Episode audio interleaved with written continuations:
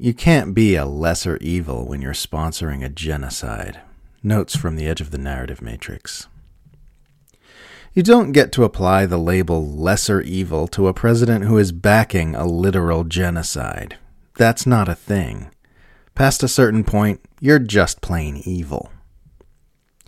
If you were to make a list of the absolute worst things a powerful leader can do, genocide and carelessness with nuclear brinkmanship should be on the very top of that list. Biden has done both of these. You can't legitimately call such a person a lesser evil. Israel supporters are scum. Lower than them are the Biden supporters who avoid thinking too hard about his genocide in Gaza and make excuses for it because at least the Israel supporters are honest about what they are. Lower even than the overt Bidenists are the progressives who condemn Israel's actions out of one side of their mouths while still pushing the need to vote for Biden out of the other, because they're even less honest about themselves than the outright shitlibs. If you're gonna be a genocidal shit stain, at least do it without sowing confusion and muddying the waters. So it turns out the New York Times hired an actual genocide supporter who'd never even been a reporter before to co author atrocity propaganda about mass rapes on October 7th. If the Western media actually told the truth and reported the news, this revelation would be a major international story today. Being an ally country to the USA is like being friends with a really bitchy drama queen where you're only allowed to help her tear down her social enemies and can't ever talk about what she's doing to create all the conflict in her life, because if you do, she'll come for you next. Palestinian lives are more important than Western feelings. It doesn't matter if criticizing Biden's actions makes your feelings feel nervous about Trump. It doesn't matter if pro Palestine activism makes your feelings feel like you've been persecuted your feelings don't matter.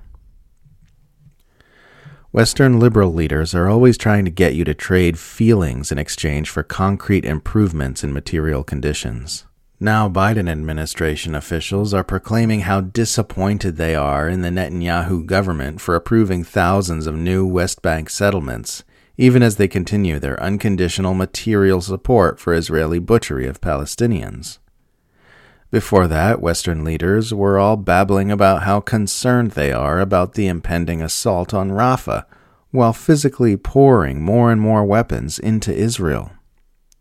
Before that, they were telling everyone we should focus on how some Jewish Zionists feel threatened by pro Palestine demonstrations instead of focusing on the human butchery that is being experienced by Gazans. You see this over and over again on all issues, you want an end to genocide? They solemnly tell you their hearts are with the people of Gaza who are experiencing unimaginable hardship, but never actually do anything to stop it. You want an end to police brutality? They tell you they hear you, they support you, they stand with you, but never actually change policing policy. You want health care? They tell you to focus on getting emotionally hysterical about Donald Trump instead of helping to improve your material conditions. You want economic justice? They tell you to instead get worked up about culture war issues the powerful don't care about, and focus on how good it feels to be on the correct side of that war. They've set up this counterfeit currency system where you hand them political power and consent for the murderousness, tyranny, and exploitation of the globe spanning empire, and they pay you for it with feelings. Here is unipolar planetary hegemony, we tell them. And here are your feelings, they reply magnanimously. Here is our consent for unfettered capitalism, neoliberal imperialist extraction, wars, militarism, starvation sanctions, and proxy conflicts, we say. And as payment for your product, we present you with some feelings, they tell us with a warm smile. Here is our health, the health of our biosphere, our future, and our sanity, we say. And here is a big fat briefcase full of feelings, they reply. The message we are fed over and over again is that feelings matter more than Palestinian lives. Feelings matter more than your neighbors having a roof over their head and being able to provide for their children. Feelings matter more than freedom from tyranny and abuse. Feelings matter more than the ecosystem we depend on for survival. Feelings matter more than avoiding nuclear Armageddon. And everything keeps getting worse and worse. And somehow all these feelings we're being traded aren't actually making us feel any better somehow supporting the correct leaders who say the correct words isn't actually improving anything.